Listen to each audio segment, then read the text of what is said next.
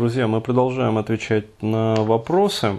Напоминаю, э, меня зовут Денис Бурхаев, я являюсь практикующим психологом, психотерапевтом. И на моем сайте burhan.ru у меня есть сервис вопросов-ответов. Мне присылают вопросы, и, соответственно, я в аудиоформате отвечаю на эти вопросы. Очередной вопрос э, от молодого человека который живет в Штатах. Собственно, вопрос. Добрый день, Денис. В первую очередь, спасибо тебе большое за твои касты и вообще за твою деятельность. Мне 25 лет, программер. В данный момент проживаю в Штатах. Долгое время был махровым материалистом, но осознание бессмысленности существования демотивирует на 100%. Да, согласен.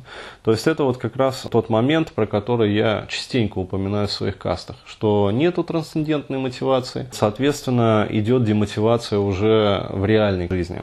Твои касты вселили надежду, изменили точку зрения. Главное про... О, не зря. Плюс одна спасенная душа. Ну, приятно на самом деле это осознавать. То есть вот э, была у человека полная демотивация, после моих кастов мотивация появилась.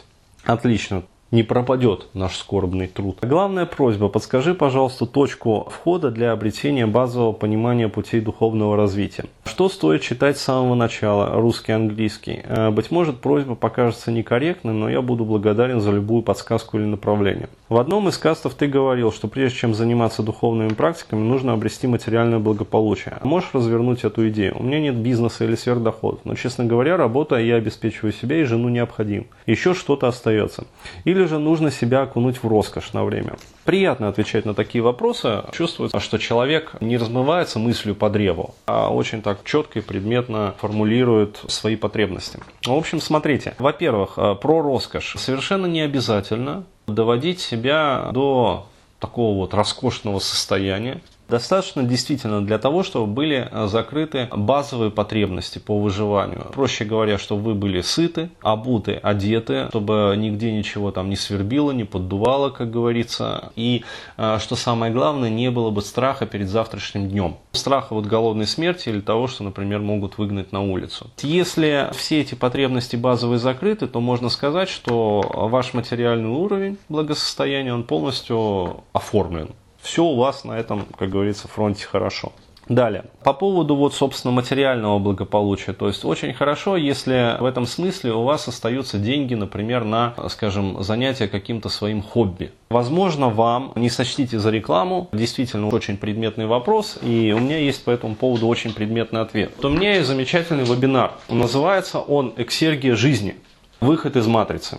Называется он э, на сайте «Эффект матрицы. Эксергия жизни». Э, можете приобрести. Там э, четко, конкретно расписывается по стадиям жизнь современного человека. С чего мы все начинаем, чем мы, как говорится, продолжаем и чего некоторые из нас могут добиться. Там конкретно и четко описывается стадия в начале жизни неквалифицированного раба, который, по сути, обменивает время своей жизни на деньги и обратно. Жизнь, стадия жизни квалифицированного раба, тот, который имеет небольшие запасы свободного времени и денег на увеличение КПД своей деятельности. И, по сути, после преодоления второго потенциального барьера, жизнь так называемого белого сахиба. Это тоже шутливое название для а, человека, который а, может про себя сказать, что он является господином своей жизни. По сути, человек, который обладает всеми необходимыми вот ресурсами, временем, там, свободным деньгами, а, вот, психической энергией, опять-таки, свободной, которую он может направить на чистый креатив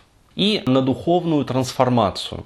Вот как раз на этой третьей стадии жизни Белого Сахиба перед человеком открывается возможность для неограниченного духовного поиска, как бы неограниченного духовного роста. Я настоятельно рекомендую э, послушать этот вебинар. Там схемы к нему прилагаются, графически это все прекрасно описано. Рекомендую ознакомиться.